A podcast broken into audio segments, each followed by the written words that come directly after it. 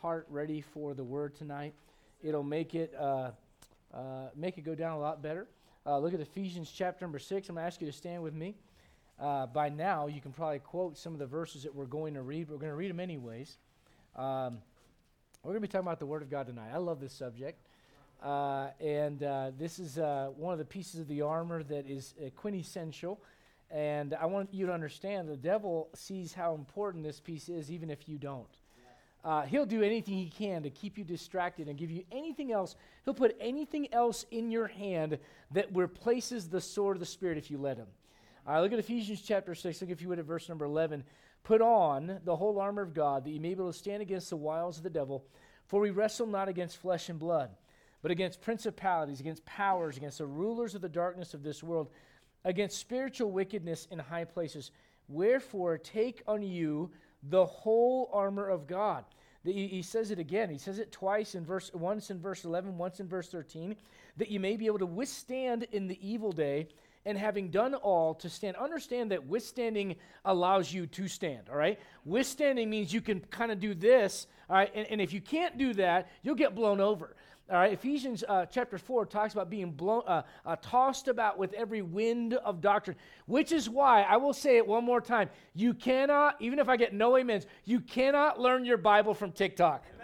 Okay, you can't. It's, it's, it's impossible to get a, enough uh, truth in two minutes or uh, 30 seconds or to figure out what the deeps. Uh, guys, the, the, the treasures of the depths of all wisdom of this universe are in this book, and they are found in words, not images. Amen.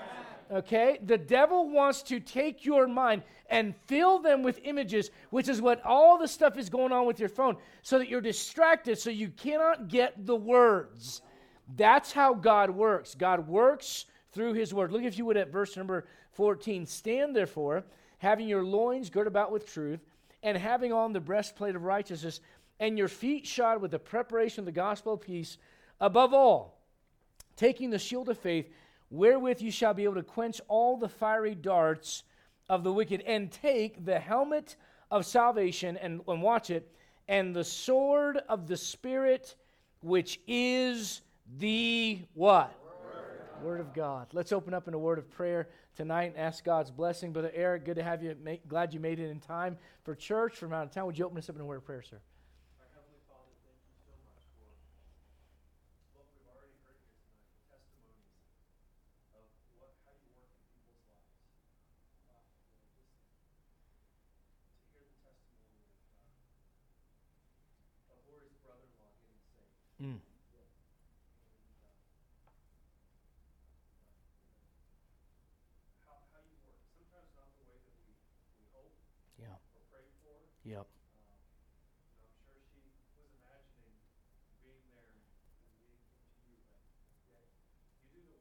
Yes. Amen.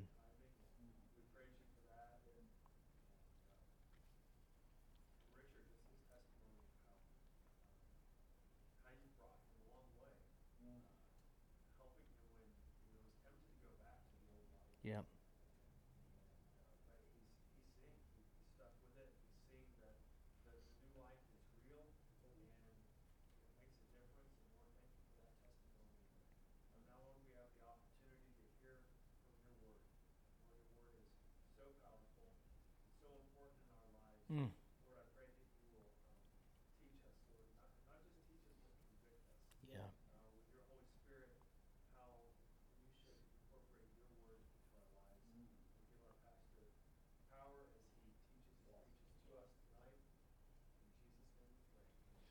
Amen. Amen. Be seated. I, I want to point out that if you go down the list of the pieces of armor in this in this uh, passage, uh, notice. Look at uh, verse fourteen. Loins girt about with truth. That's the, the the belt, if you will. All right, you say, what does that do? It just kind of holds everything else up. It holds everything in place. Uh, notice the breastplate of righteousness in, in verse 14, the, the feet shod with the preparation of gospel peace, the, the shield of faith. That's to quench the fiery darts, the helmet.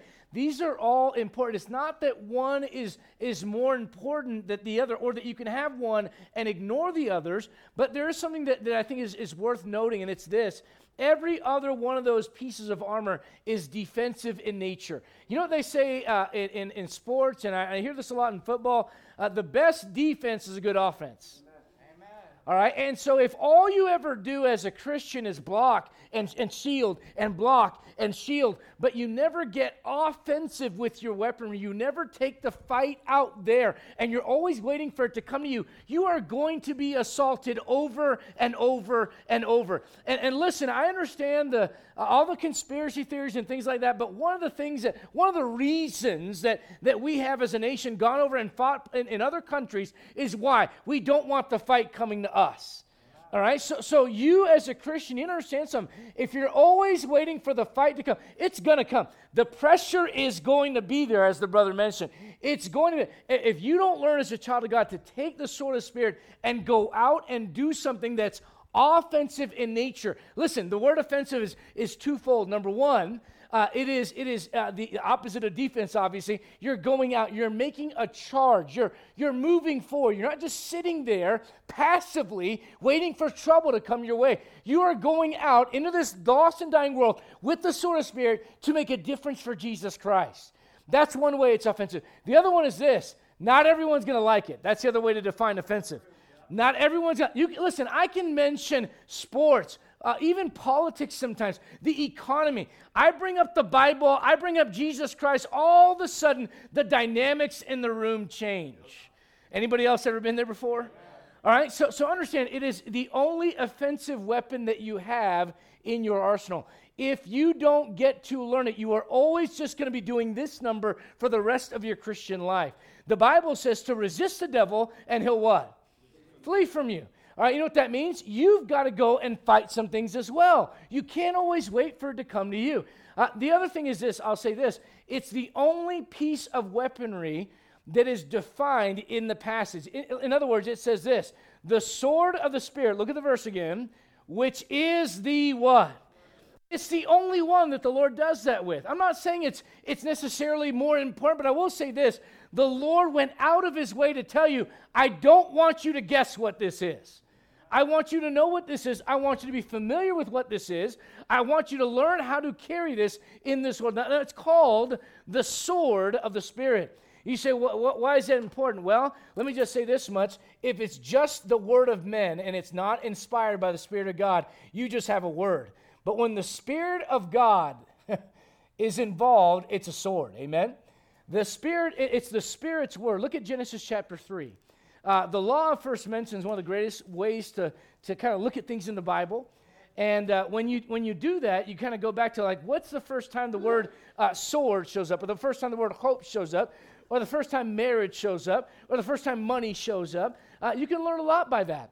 All right, so when you look at the first time the word sword, uh, the, the, word that, that uh, we're looking at, time the sword sh- shows up, it's in Genesis chapter 3. Can I say this? It's after the fall.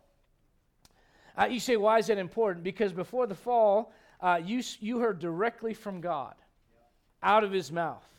And after the fall, you are no longer going to hear directly out of the mouth of God.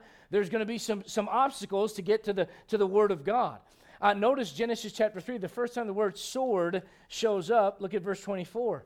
Notice how it's used. You know how that sword is used?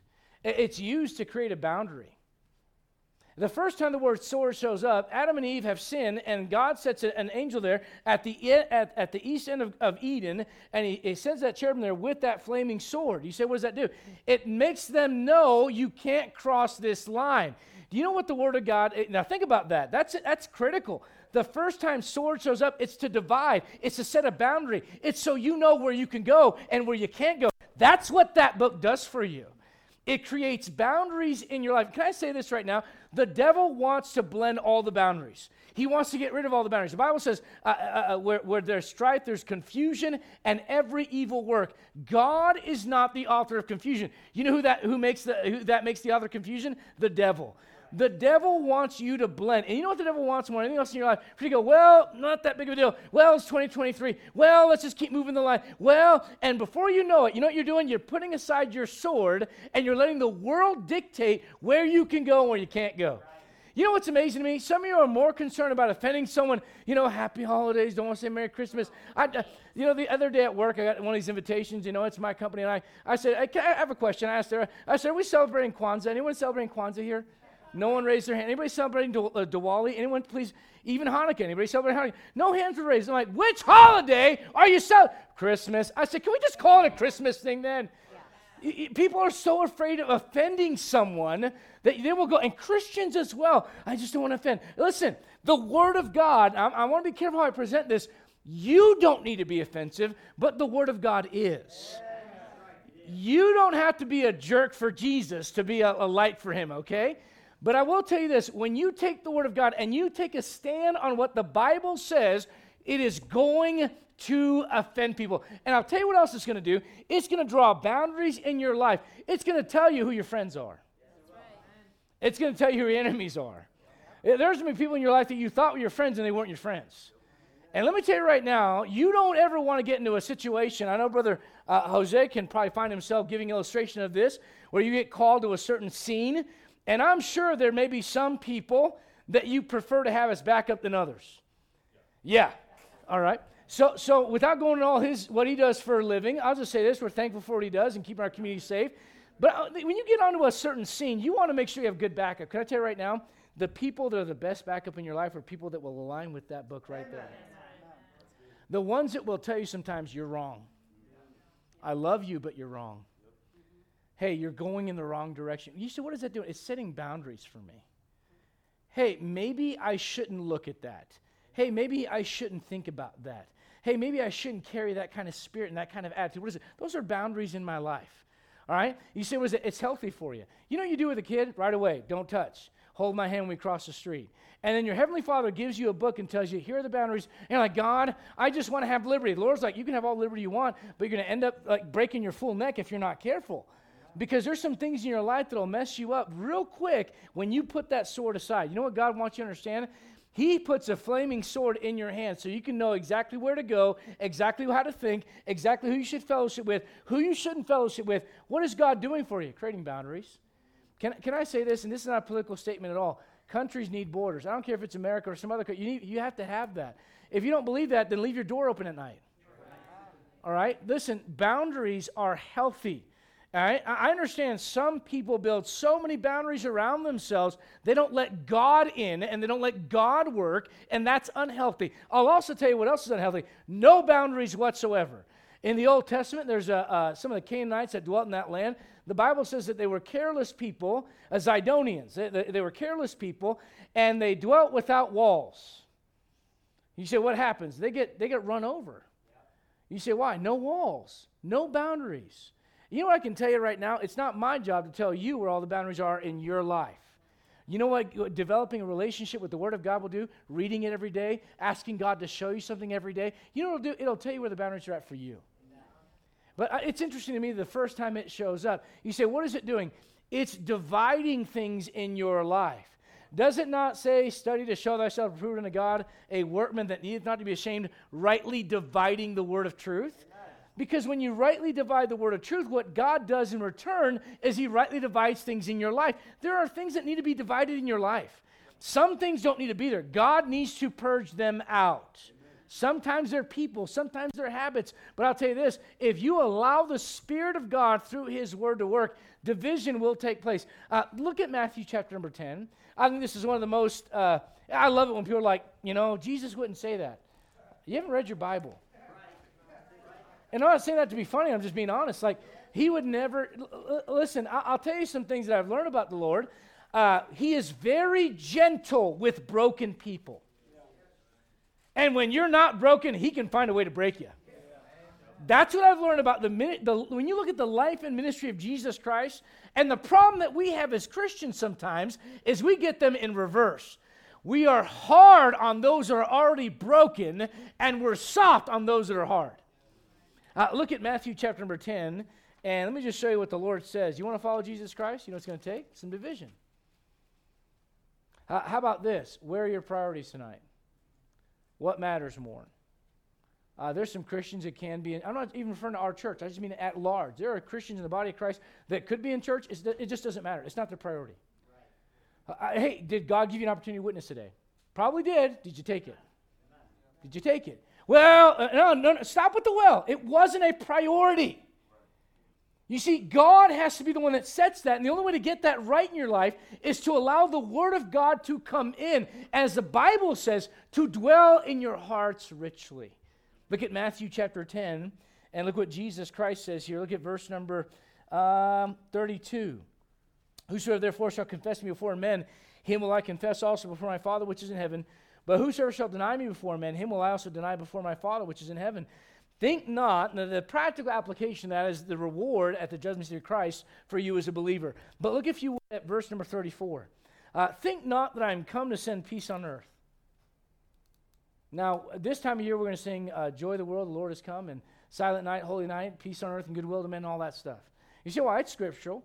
Uh, God's offering of peace came through his son, Jesus Christ. But if you don't reject, listen to me, if you don't accept who he is, who is he? The Word of God.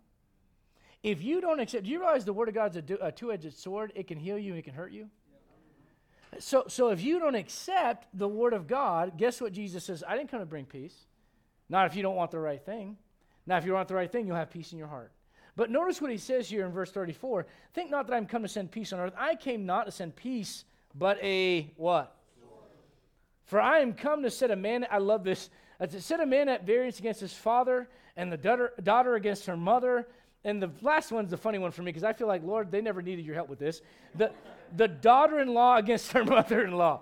You know, I just, Lord, I don't get a sense of humor about that. And a man's foes shall be they of his own household. He that loveth father or mother more than me is not worthy of me.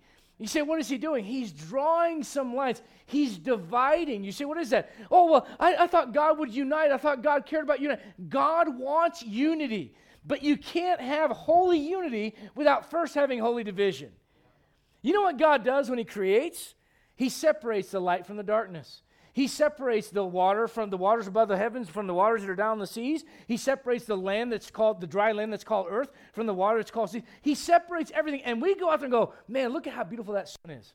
Uh, you know, I'm kind of glad that God separated the land from the sea. I don't have to swim everywhere I go. Amen. I mean, you know what God does? To, to have beauty and have unity and harmony, you first have to have division. So, you know what the Lord says? If you allow the sword of Spirit in your life, it's going to make a difference, but it's going to have to cut some things out first. Let me ask you a question. How willing are you to say, Lord, what needs to be cut? You know, I love when someone goes, Pastor, financially I'm struggling. Do you have a budget? Mm, well, that's the B word in my house. I know, but it's a good thing. It's, a, it's, it's planning, all right? Talk, the Bible talks about a king sitting down and counting the costs first. That's called a budget. All right, so you know what people say? I want the blessing, but I don't want to have to cut things out. If you say you're struggling to tithe, I'm going to ask you how many times you go to Starbucks. Amen. I want to ask you, do you have to buy a $200 pair of shoes? I'm, I'm not picking on you. I'm just saying. See, the thing is, the thing is, you set priorities in your life based on what you love. If you allow the Word of God to lead you, He'll cut things out so that He can bring the right things in. But you have to be. He's not. Here's the thing. He's not going to force that on you. He's going to say, "This is my sword. This is the sword I want to put in your hand. If you let it guide you, it's going to cut things out for your good." The illustration is the vine and that vine, that, that vine that bears fruit, and the vine that doesn't bear fruit, he, he cuts it back. What does he do? He cut, why is it to hurt the vine? No, so that it he purges it so that it bears more fruit. What is he doing? He's dividing something off of that existing plant so that new life can come out of it. You say, what is that? It's being cut. That's what the Word of God does in your life. You, you say, how, how is it able to do that? Listen, it is a lifeless book if it's just written by men. Uh, if there's no, as the Bible says, uh, all scripture is given by what? Inspiration. Inspiration. You say, what is that? It's spirit being put into something. Look at Genesis chapter number two. I know some of you, for some of you, this might be review, and that's all right. Uh, for some of you, this might be new, and that's good. Can I tell you this? Not every time you come to church does it have to be new. We're not, a, we're, not new, we're not Athenian Baptist Church. We're New Heights Baptist Church. And if you don't get the reference, look at Acts 17 later. Uh, look at Genesis chapter number 2. Some things you need to look at over and over and over. How many times do you check your phone? See the same garbage? And then the preacher goes, Let's go to uh, chapter 2. Oh, I've been there before. Good, let's go again. Look at Genesis chapter 2. Look, if you would, at verse number 7. And the Lord God formed man of the dust of the ground and breathed into his nostrils the breath of life, and man became a living one. All right, so you have you have a soul that's living, but first you have that that clump, that that that dust of the ground. That's the body, that's the shell. All right, and that's why when you die, from dust thou art, and to dust thou shalt return. All right, that's that body is lifeless. There's nothing going on. It's just a shell. All right, you ever looked at a dead body? And it's a weird, it's a very sobering thing. Because if you knew that person, you saw them laugh and you saw them cry and you saw their emotion. You saw their soul being exhibited through their flesh. Okay? And you saw that, and then you just see that lifeless shell. And you look at it and you go, that's not them. Like it's them, but it ain't them. All right, so Adam is there. He's just a, a, a clump of dirt. All right? Ladies, you want to call men dirt balls? There you go. All right? All right, the dust of the ground. And then what does God do? God breathes into his nostrils the breath of what? Life. You say, what is that? He inspired him. He put spirit into him, and that's when it's alive. You know what God has to do to listen? You need to understand if this book's just written by men, it's a dead book. It has no power to change your life. You know what's amazing to me? To look at all the people in this room and to hear about the testimonies of how God has changed your life and to know the answer is not because of Pastor, it's because of this book. Man, if there's any if there's any testimony, the reality of the power of the Word of God, it's the lives that have been changed in this church. And you say, from what? From the Word of God. Why? Because it is inspired by God. Therefore, because it is inspired by God, and holy men of God spake as they were moved by the Holy Ghost. Second Peter chapter two, be, uh, uh, chapter one. Because of all of that, you say, what is it? It is the sword of the Spirit. It is the Spirit's word in your hand. Listen, let me tell you right now. Without that, it's just a book. If it's just men writing about historical events, it's a history book, and that's it. You know what makes it different? It tells you history before it happens. That's you know God's involved. All right? Now, now let me just say this much. Let's go back. Adam, 4,000 years before Christ. Noah, 2,300 years before Christ. Abraham, roughly 1,800 years before Christ. Moses, 1,500. David, around 1,000. And then the, the captivity of, of, of, of, Judah and the final chapter, if you will, from the Old Testament of, uh, uh, of the people of Judah, of Israel, having their own kingdom. That's when it closes, and that's when you come into the times of the Gentiles. All right? And then we know that the Lord Jesus Christ came to this earth, and he was the Word of God. And we understand that the Lord put the church uh, here, and, and, he put something spiritual and supernatural here uh, to, to be a witness and a light. And we understand, listen, the church does not replace Israel. I want to be careful with that. But from an Old Testament perspective, as the nation of God, they were the light of the world. And God says, listen, they rejected the light of Jesus Christ. Therefore, blindness in part is happened to them. So, church, you carry the light, you carry the torch. All right? And so, our job is to hold forth the word of life. And then you understand the next major events, the rapture of the church. Thank God, even so come Lord Jesus. And, and, listen, you can do whatever you want to on YouTube and get all convoluted and all confused. But if you read that book the way that it's written, you will not come away. If you rightly divide the book, you will not come away believing that we're here for the tribulation. All right? The only way to believe that is spend more time on YouTube than you do in your Bible studying it, all right? Now, now that said, let me say this. When the Lord comes back, you know what some of the earmarks of his coming are? Look at Second Thessalonians chapter 2. Second Thessalonians chapter 2. You want to talk about the power of the Word of God? You know what you have in your hand? You've got a book so powerful. It's far beyond Hollywood, far beyond modern science, far beyond what people think is advanced, talking about AI, you know, robot. The Bible talks about iron mixed with clay back in the book of Daniel. You think this is all new stuff? God talked about it a long time ago. But who reads a book that's 400 years old? Uh, look, at uh, uh, 2 Thessalonians chapter 2. 2 Thessalonians chapter 2. Let, let me say this. When the Lord comes back and uh, he's riding that white horse, we'll see this in Revelation in just a moment. You, you know what he does? It's an amazing thought. I'll, I'll tell you what he doesn't do. He does not quote Aristotle. He's not quote Socrates. He doesn't quote Donald Trump or Joe Biden. he doesn't quote any politician. You know what he does? But Look at 2 Thessalonians chapter 2. Look, if you would, at verse uh, number, let's see here, verse number 8. And then shall that wicked, that's the Antichrist, be revealed, whom the Lord shall consume. You know what consume is? It's like, it's like the end of that Marvel movie where everybody disappears. They're just like that.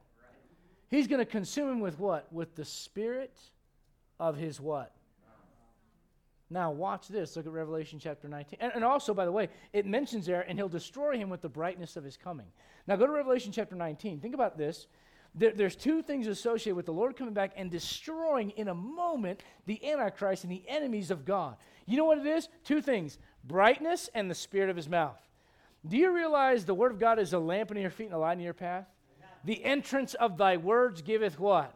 Light. All right? And so he says uh, he'll consume with the spirit of his mouth. What exactly does that mean? Look at Revelation chapter 19.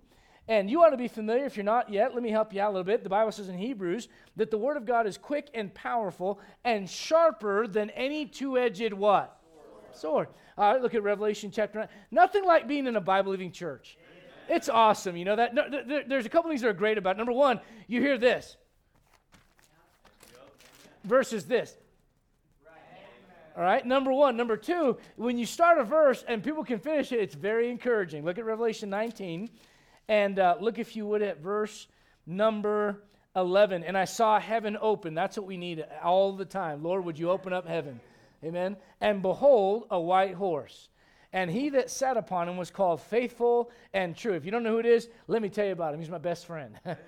and the Bible says, And in righteousness he doth judge and make war. His eyes were, you know what? I, I, I, I always think this is interesting.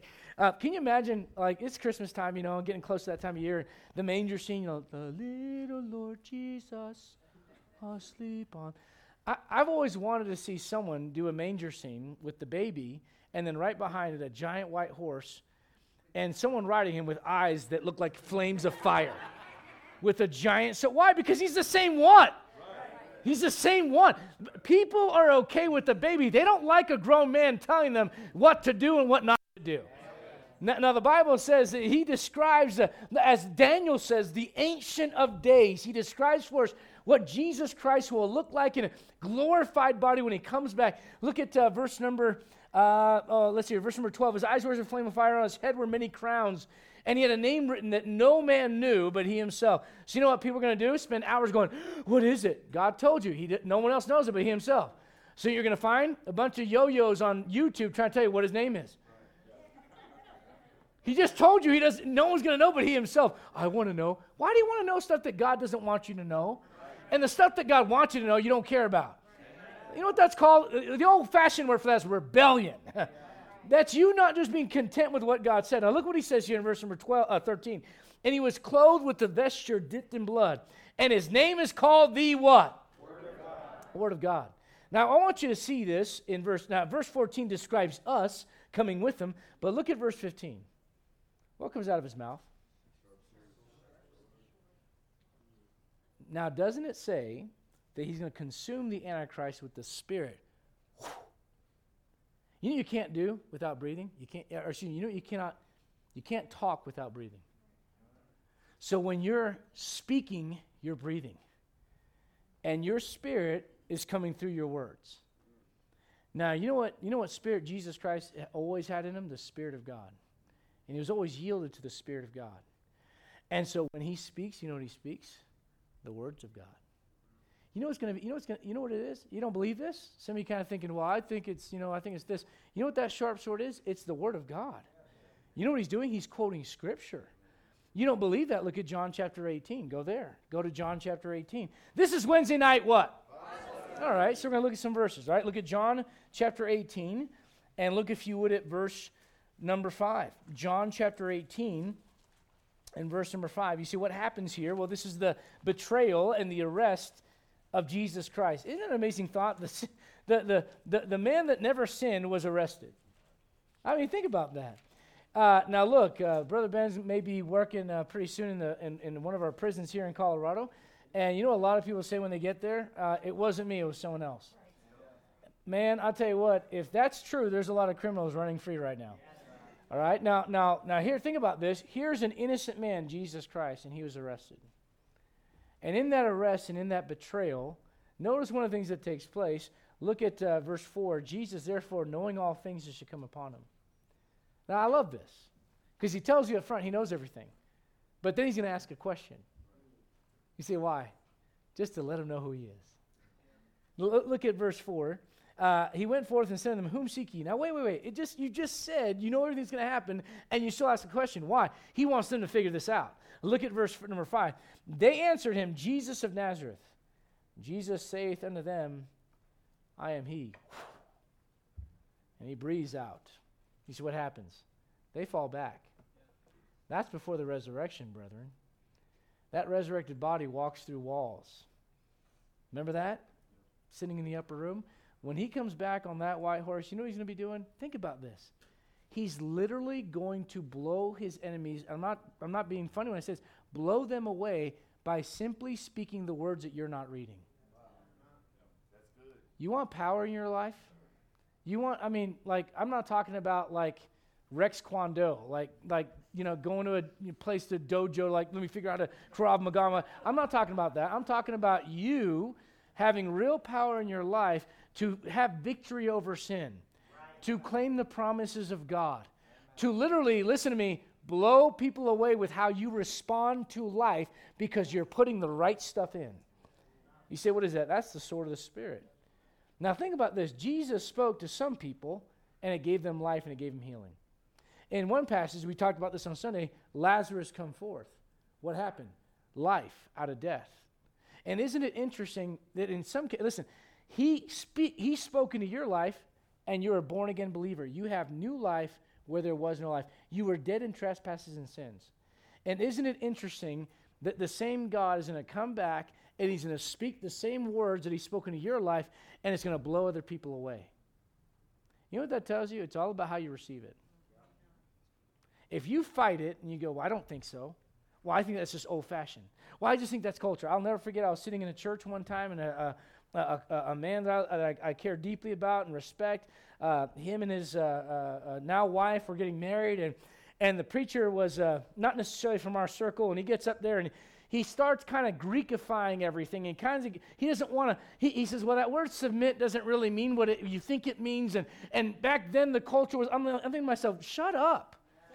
Man, you are confusing all these people that actually believe the right thing, and you're talking them out of what the Bible actually says. Now, you know what you do when you do that? You don't speak as one that has authority. And once you do that, listen to me, you are playing right in the devil's hand. See what I mean? You know what the devil wants to do? He wants to give you anything else except the Word of God. Now, now listen, let me tell you something right now. Uh, this is not a, a, a political statement, uh, but in 1911, in Turkey, guns were now. If you start, if you if you walk out here and go, Pastor's talking about guns, just bear with the illustration. Hear me out. In 1911, in Turkey, guns were restricted, and result the result was one and a half million Armenians who were unable to defend themselves and were ethnically cleansed. That's a nice way of saying they were killed in genocide. What do you got to do first? Take the guns. In 1929, the former Soviet Union established gun control, and as a result, Stalin's government had 40 million Soviets killed. 40 million. And Hitler in Nazi Germany established his version of gun control in 1938, where millions of Jews, gypsies, homosexuals, mentally ill, disabled, and eventually some of the brown shirts who worked for the government were killed. What, what do you have to do first? You have to disarm them first. Now, if you think this is a big thing about the Second Amendment, stop. That's not what the point is. The point is do you know what your enemy wants to do? He wants to disarm you. He wants you to pick up anything else but that. Pick up philosophy? Fine. Pick up books on business? Fine. Pick up books on self help? Fine. Pick up books on emotional mental uh, awareness? Fine. Uh, pick up philosophy, uh, politics, uh, conservatism, which looks good and talks about American being a Christian nation and all. Pick up anything else but the book. Why? Because then you're defenseless. And when trouble comes your way, you know what you're going to say? Well, if that's who God is. You know, you, you know you start talking that way? It's because you put that down. I'll, I'll, never forget, I heard a, a preacher talk about this. he went to a church to try to help him out, and they're having this business meeting situation. Some of you may have uh, know what I'm talking about. And the preacher gets there, and, and there's about 10 men sitting around the, this table, and uh, the preacher gets there to try to help the local pastor that's in this church, and, and the preacher gets out his Bible, because that's what you do in a church. You know what one of the deacons said? Thank God we don't have deacons like this in our church. All right. Amen, Brother Sean? Deacons got a deek. Amen. We got, we got some good ones. You know what this guy said? He said, Put that away. We don't need that for this meeting. And the preacher said, Well, I guess, I, I guess I'm done here. What do you mean you're done here? Well, that's all I got. That's the only thing that's going to work in your life anyway, so why would you? I've had people come to me and go, Preacher, what do you think about this? And I go, quote scripture. Well, I know that, but what, what, else, what do you want me to tell you? Like, you know, well, when I was a child, I experienced this, and maybe you'll experience. I don't think that's going to help you.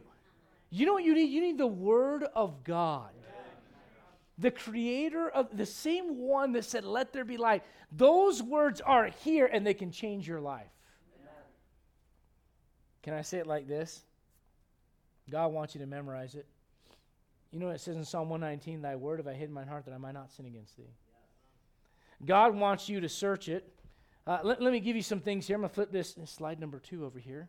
All right? I'm going to flip this. God wants you to, as Jesus said, to search the scriptures for in them you think you have eternal life. Can I ask you a question? I, I appreciate you being here tonight. I mean that. I'm thankful you're here. I'm thankful you flipped through the pages. Do you flip at home? You need to. You need to. All right? Uh, you want to learn about how to handle money? You want to learn about, some of you young men want to learn about how to, listen, I was talking with some young men the other day, and I told them, I was just point blank, real honest with them. You know what I said? The problem is you've, been gro- you've grown up in a virtual world where all you do is watch people live. Go for a hike. Go fish. Go run. Go do something that's actually real in this world. You say, why? Because when you get in that book, that's what it is. It makes you want that which is real. It changes you from the inside out. Listen, you ought to search the scriptures. The Bible says to study the scriptures. You say, why? Because the devil wants to rid you uh, of the Word of God. He wants to replace the Word of God. He wants to remove the Word. He wants you as a Christian to get to a place where you reject the Word of God. You say, oh, I can't do that. You ever look at Peter's life? Get thee behind me, what? Why is he telling that? Well, because the thing that he's coming up with is his own thoughts, logic, common sense, reason, anything but what God said. You know what? You know who's behind that? The devil. Listen, the devil's got. The Bible says we are not ignorant of his what? You know what's in that word devices? The devil. And you know what I think most Christians spend most of their time doing all day? Flipping through devices. I'm going to say this because I love you. Some of you could use some time off of Facebook. Some of you. Some of you could use some time off of Instagram. Some of you, gosh, I can go through the whole list TikTok, BeReal, Snapchat, I mean, uh, smorgasbord. I'm just going to make some up. Do, Doofenflinger. I mean, just make up names. Might as well X used to be Twitter, you know, whatever. It would be good for you to spend some time off of all of that.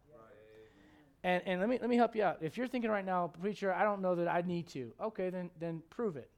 Right. Take a week off. Oh, I could do it. Okay, then do it. You know, listen. Let me let me explain something to you devil, this is how he operates with images. That's why the Old Testament says don't bow down to images, don't look at their images, don't all that stuff is about images. All right? Well, how about God? Oh, God's boring. He puts words in a book. You know what? Some of you need to understand you're, you're an adult. You don't need a coloring book. You know what social media is? It's a version of a coloring book for you adults. And I realize you can use it for good, and our church has those things and all that stuff. I get all that. But I'm just telling you, sometimes it's a little much. And when you find yourself reaching for your phone, you don't even know why, there's a problem. Let me ask you a question. What if when you went to the bathroom, you took your Bible with you? Right. And when you were at a red light, you pulled out your Bible. Just go, I just got to catch up. Ah, wha- maybe I'm missing something. Oh man, what did Jonah say? That's what you do with your phone. You know, like, like, like, what if you were walking around your house instead of doing this? You had your Bible and just. You think maybe you might get some more light in your life? You think maybe God would just kind of move some things out of your life that don't need to be? You think maybe there's some relationships that you've kind of turned a blind eye to and said, well, it's no big deal. And the Holy Spirit's going, you better be careful. You better be careful. You better watch out. You're going too far. Listen, the Spirit of God will do that if you've got that book open. When you close it, I'm going to tell you right now, you know what you're doing? You're desensitizing yourself to the Spirit of God. Nature, listen to me, nature abhors a vacuum. You are meant to take in sights. But God, think about this. If you took stories, certain stories from the Bible, and you put them in a movie, they'd be filthy. But somehow, when you read that book, your mind's not dirty. You know why that is? Words versus images. And you have to understand the devil, listen, listen, the whole battle from the beginning is the devil wants to steal the image of God. When the Antichrist shows up, what does he make that all the world is to worship? It's an image. You know, when the Lord shows up, the image of God, that's who these, Jesus Christ is the image of the invisible God. His title is the Word of God. There's this battle that goes on, and listen, we are at the epicenter of it right now because there's technology and devices available now that have never been available. And we are seeing things and exposed to things, and constantly, it's always there, always calling you. Listen, first thing in the morning you got to do, roll out of your bed, fall on your knees, and thank God for another day of life. Before you grab your phone, grab your Bible. You know what I encourage you to do? Put your phone away from you while you read your Bible. I'm going to tell you right now, anytime a Christian is struggling, I always ask him, Have you been consistent with your Bible reading? I always start there. You go, Well, of course, preacher. Why, why do we do that? I'll tell you why. It's the fundamentals. You know, I don't like, and I'm sorry, I know I'm going to offend someone. I don't, I like college basketball more than I do NBA. Because college ball is more about the fundamentals. NBA is all about, if it's a superstar, they'll let him travel. Yeah. If it's a superstar, he just flops over. Oh, foul! Like, dude, no, he just the, the, the other guy was five feet away from him. It's all about the superstar in the NBA. And, and you know what I love about co- the fundamentals? Listen, don't- you see young kids trying to uh, imitate, you know, LeBron. Dude, stop it. You're not LeBron. Learn how to dribble first. Okay? Uh, you understand what I'm saying? Like, like I, I'm serious. And listen, when it comes to the Word of God, listen, instead of looking for the sensational, how about you get back to some of that milk? How about you just sit there? Remember, remember how it was when you first got saved and you're just like, man, I get saved and I get saved forever? You know what the most dangerous things about getting, I'm just, I'm just going to be honest and real with you. You learn a lot of truth, you start taking that stuff for granted. And I'll be honest with you. I, I, I, I enjoy learning about, you know, the dragon chasing the woman through the, the sea and the crystal sea and with the frozen, the depths of the, uh, uh, the fr- uh, well, I'm getting this thing wrong. The face of the deep is frozen. I love all that stuff, but I'm going to tell you right now, that doesn't really, uh, doesn't do anything for me as much as Jesus loves me. This I know, for the Bible tells me so. I'm not ignoring the other stuff. I'm just saying you don't build a Christian life on sensational stuff. You build a Christian life on solid ground, on sound doctrine. You can't get it unless you're in that book. Look at 1 Samuel chapter 13. Let me show you this. 1 Samuel chapter 13. Understand the devil wants to get it out of your hand. 1 Samuel chapter 13.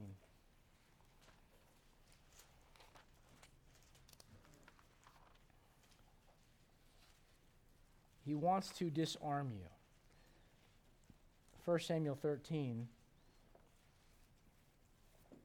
And look, if you would, at verse number 16. And Saul and Jonathan his son and the people that were present with him abode in Gibeah of Benjamin, but the Philistines encamped in Mic- Michmash. Now, let me just say this. In the Bible, there are things that are a picture of New Testament realities that are historical truths. Like, for example, the Philistines are a great picture of the world. Israel being a picture of the people of God, and they're having to fight. Listen, they're having to fight. Even though they are in the land that God said was theirs, they've got external enemies to fight. But here's what you learn along the way as a believer you cannot fight the external enemies until you deal with the internal ones first. And if you don't deal with the internal ones first, you're going to find yourself in a real bad situation. Notice what happens. Look, if you would, at verse number uh, 17. And the spoilers came out of the camp of the Philistines in three companies. One company went this way, one company went this way, another company, verse 18, went this way. Uh, look down, if you would, at verse number 19. Now, how were the spoilers able to take advantage of the situation?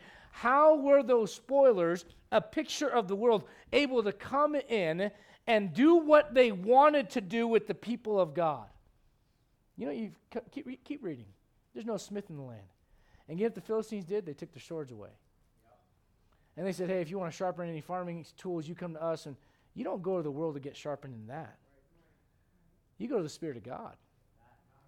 You know why they were able to get spoiled? Because they didn't have the sword.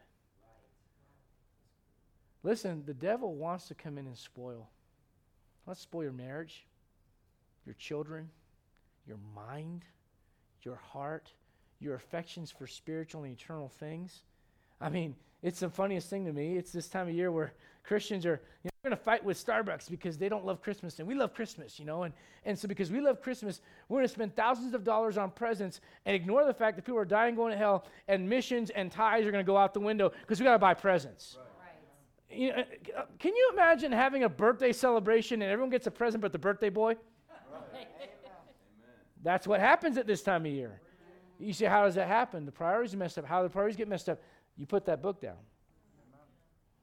And it's a, di- listen, when that spirit is not speaking, another spirit will. That's why it's called the sword of spirit. He wants it out of your hands. The Lord wants you to memorize it. Put it in your heart. You know, over there in uh, Luke 10, where it talks about Mary and Martha, Jesus says, She hath chosen that good part which shall not be taken from her. Do you realize your money could be taken from you? Your wealth can be taken, your health can be taken. But you know, when you put the Word of God in here, it can't be taken from you. I, have gone, Brother John Half of you've probably seen this. I know Brother Sean, some of you guys have seen this. Going to nursing home for years, and you know what's an amazing thing? You'll be talking to some saint, some elderly saint who is a born again Christian, and they'll be there for a moment and then they're gone. And they'll be talking about, you know, well, Hazel's eight years old and blah, blah, blah, blah, blah. And they're just, you know, and all of a sudden you see something about the Bible and they go, uh, Philippians chapter 1, verse 16 says, you say, how in the world their mind is going from here to the 1940s and all of a sudden they can quote scripture like that? You say, why? Because that can't be taken from you. Do you realize when you put that in there, that's treasure? That's power. He wants you to hide it in your heart. He wants you to listen, not all, but, but also believe it. Now, uh, look at 1 Thessalonians chapter 2. 1 Thessalonians chapter 2. Now, let me say this. If you don't believe what God said, it doesn't make it less true. It just makes it less effectual in your life. All right, Jesus Christ died for the sins of the world. Amen? So if somebody says blanky blank, uh, I don't believe in Jesus Christ, uh, and you know I just think he's a blanky blank this and a blank blank that. Okay, fine. Free country, do whatever you want, say whatever you want. That's fine. You'll die and go to hell without Jesus Christ.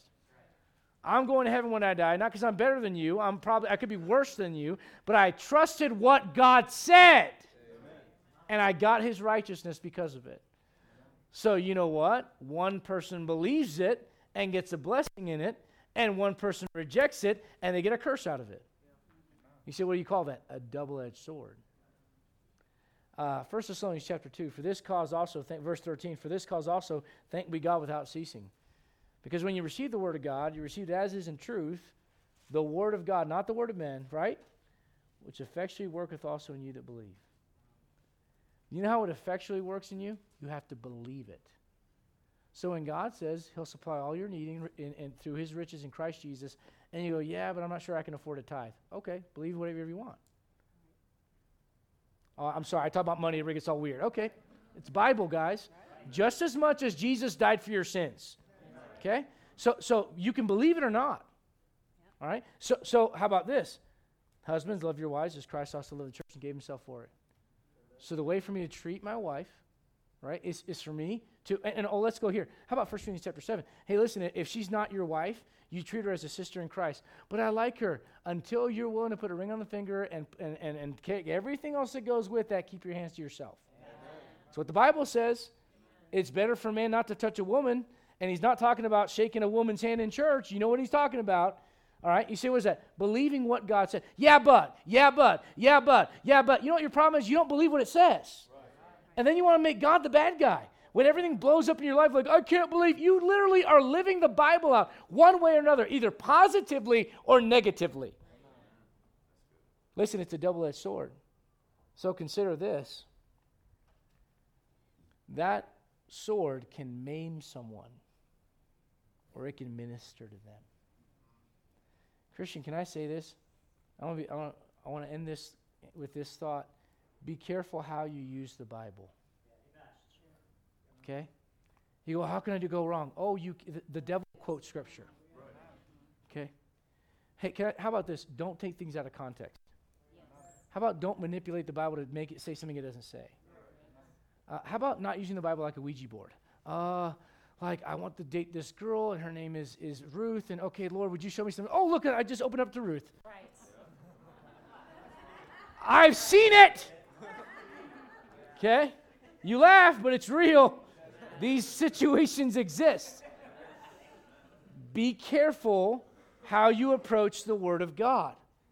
The Bible says the Lord will look to him that is of a humble and a contrite spirit. Him, Isaiah 66, that trembleth at my word. Lord, I want to approach this thing the right way. You know what some people do? But just for just a moment, they get more, all right, Lord, here we go. Boy, that ain't the way to do it. It's God, these are your words. And Lord, I don't want to approach it with the wrong attitude. And God, you know where my mind has been. Lord, would you cleanse it? Would you purge it? God, I want to get exactly what it is that you want me to get. Why? Because it's a double edged sword. You know what some people will do? Some people will find the one verse of Scripture that they take out of context and justify what it is they want to do, even when the Spirit of God is going the other direction. You can hurt yourself. You know, we tell kids, hey, let's not play with sharp objects. It's a sharp object. Don't play with it. Can I give you another thought? Hey, there's some people that need this. They don't need this. You know what Peter does? We learned about it on Sunday. He pulls out that sword. I, I, have watched it with Christians when they're under pressure. I've seen pastors do it. Pray for us. We're human too. I've seen, I've seen preachers do it. I've seen Christians do it where they get just frustrated with people and man, they quote scripture and they make someone feel like a dog. You know what I've learned? I said this at the beginning of the message. I want to be like Jesus. Amen. And you know what Jesus does? He confronts sin. Absolutely. He tells that woman in John 8, Go and sin no more. Neither do I condemn thee. He confronts sin. But you know what he doesn't do? He doesn't flip through her Facebook profile and look at all the stuff she did. He doesn't talk about all the stuff she did. He doesn't go through it over and over and over. You know what he does? He says, Here we are. Let's move on. He ministers. Now, listen, with the self righteous crowd, I mean, you bunch of whitewashed, whitewashed sepulchres, you're full of dead men. I mean, he lets them have it. There's a time for that. The Bible says, listen to me, reprove rebuke. But there's another part to it exhort. And let me just say, sometimes we got people that come into church and they're half dead. And the world's beat them up, and their sins beat them up, and relationships have beat them up, and, and, and families beat them up, and their job has got me- their job's a mess, and their finances are a mess, and they just barely come in here like a bump off a log, just barely roll in here. And let me just say right now, you know what you do really well to do? To be very gentle. You know what Paul says? As a nurse cherisheth her children, so I was gentle with you. And here's a man, listen to me, who knew the Old Testament inside and out. He could quote everything. He sat under Gamaliel, one of the, the, the, the, the premier leading teacher of the law in his day. And you know what he does with those dumb Gentiles? Is what we are without Christ. You know what he does? Come here. Come here. Okay, you got a boo boo. Let's be honest, sometimes we need that. You know what that's called? Ministry. Ministry is not just telling people you're wrong, you're wrong. You know, preaching's kind of that way because it's kind of like a shotgun blast. But man, when you talk about one on one, people are hurting. Man, how about you take someone the book of Psalms? How about you remind them, listen, there's a better day coming. How about you tell them, hey, get your eyes on Jesus Christ. He's coming back soon, brother. Hey, I, am not making light of your trouble. I'm going to pray for you. But can I encourage you? Even so, come. You see, what is that? That's ministering the word of God to people. I know sometimes they need to be told, hey, you're going in the wrong direction. I care about you. Don't do that. But you know what that's called? Speaking the truth in love. There are times as a pastor where I listen to Christians say things and go, How could you have gotten that out of my preaching? you know what the Spirit of God says? Just shut up and listen. And be careful how you respond. You see why? Because that same sword that can go in and, like a surgeon's knife, under the right hands, that surgeon can go in and just precisely cut where it needs to be cut and take out the problem. With someone who doesn't know how to handle that power, you can make a mess of somebody. You cut them to pieces. You say, well, preacher, I'm kind of getting mixed messages. Do I, do I take the word of God with me? Do I not take the word of God? No, no, no. Take it with you. And ask the author how to approach the situation based on what he's put in front of you. I'm going to tell you right now. There's the Bible says, "You know not the power of God." You say why? Because they didn't know the scriptures. Powerless churches are the results of powerless Christians. Powerless Christians are ones that don't allow that to lead and guide their lives.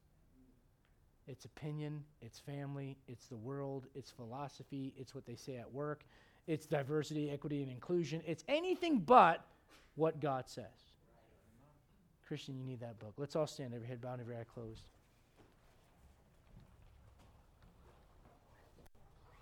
If the Lord's spoken to you, I pray you'd respond. Father, we come to you in the name of Jesus Christ. Lord, I pray that your people would have a desire to get into that book and let that book get inside of them and let it change them from the inside out. Lord, to take that out into the world and, Lord, to, to remind this world that you're alive Lord, to speak your words. Lord, you have put us here, Lord, as a light, Lord, and, and, and, and just like as when you come back, it'll be the brightness of your coming and the spirit of your mouth that will be the earmarks of your presence. And Lord, I believe that you've put us here for the same, in the same way right now, for such a time as this, to be light, Lord, and to speak your words. Lord, I don't know all the situations. I don't know people. Lord, on a Wednesday night, some folks come in here hurting. Some folks are struggling. Lord, maybe they're struggling in an area of faith, not sure how to step out. Would you help them just to believe what you said? Lord, maybe you're, you're pointing out an area that needs to be cut out, or you're, you're trying to create some boundaries and they don't like it. I don't know. I have no idea. You do. I pray you'd work and show them. Holding forth the word of life, that I may rejoice in the day of Christ, that I have not run in vain, neither labored in vain. Over there in the Old Testament, I like the wording. Talking about the word of God. Thou shalt bind them for a sign upon thine hand. They shall be as frontlets between thine eyes. And thou shalt write them upon the posts of thy house. You want to post something online? Post scripture. the posts of thy house. Saturate your home with the Word of God. Yeah, that's a good thing to do. You ever had company over and you want them to feel comfortable? We, we try and strive to have our visitors and guests here at New Heights feel comfortable when they come to visit us. That's why we have a clean church and people clean it and get it ready and coffee and, and music, all the stuff that goes into that. You want God to feel comfortable in your home? Put the Word of God at the center. Make that the thing in your house.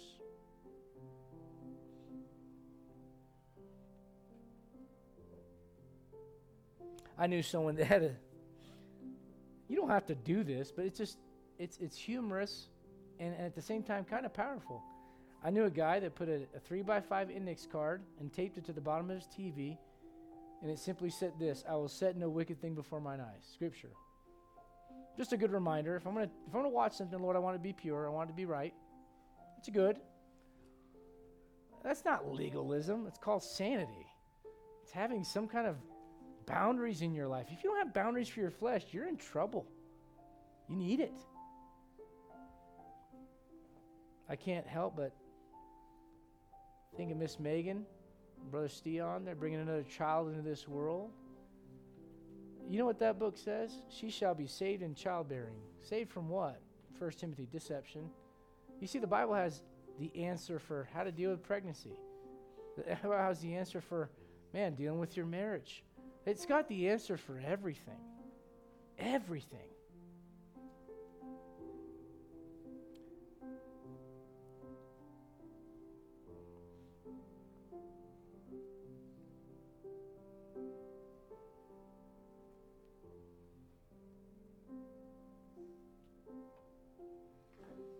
We probably got, I know we have some military people here. If you go through basic training, they used to give out what they call a rubber duck. it's not what it sounds like. It's a, it's a piece of wood in the shape of an M16. And they just wanted you to get used to carrying it with you at all times. Never point it at someone. You never put it the barrel, uh, the nozzle in the, in the barrel into the ground. You certain way to carry it, certain way to treat it. Then they eventually give you a real M16, and then you're taught how to take it apart, how to put it back together. And, and to the point where they test some of these people and they have them do it blindfolded. say, what is that? Becoming familiar with your rep- weaponry. Christian, you need that with the Bible. You need that. You know, what you know what would be a great, a great compliment to you? That every time someone mentions something at work, you go, yeah, man, there's this verse that says, oh, always mentioning the Bible. Thank you. Thank you because that's not that's not me that's god. That's not naturally how i think but man i put enough of that in. Man it changes me. I'm going to challenge you. I know some of you may think this is weird. Take your bible to the bathroom. Leave your phone. Oh preacher that's weird. Then why are you taking your phone? How's that not weird? Poor some of you poor moms. It's like it's my only 30 seconds of sanity. I just want to talk to a friend you know?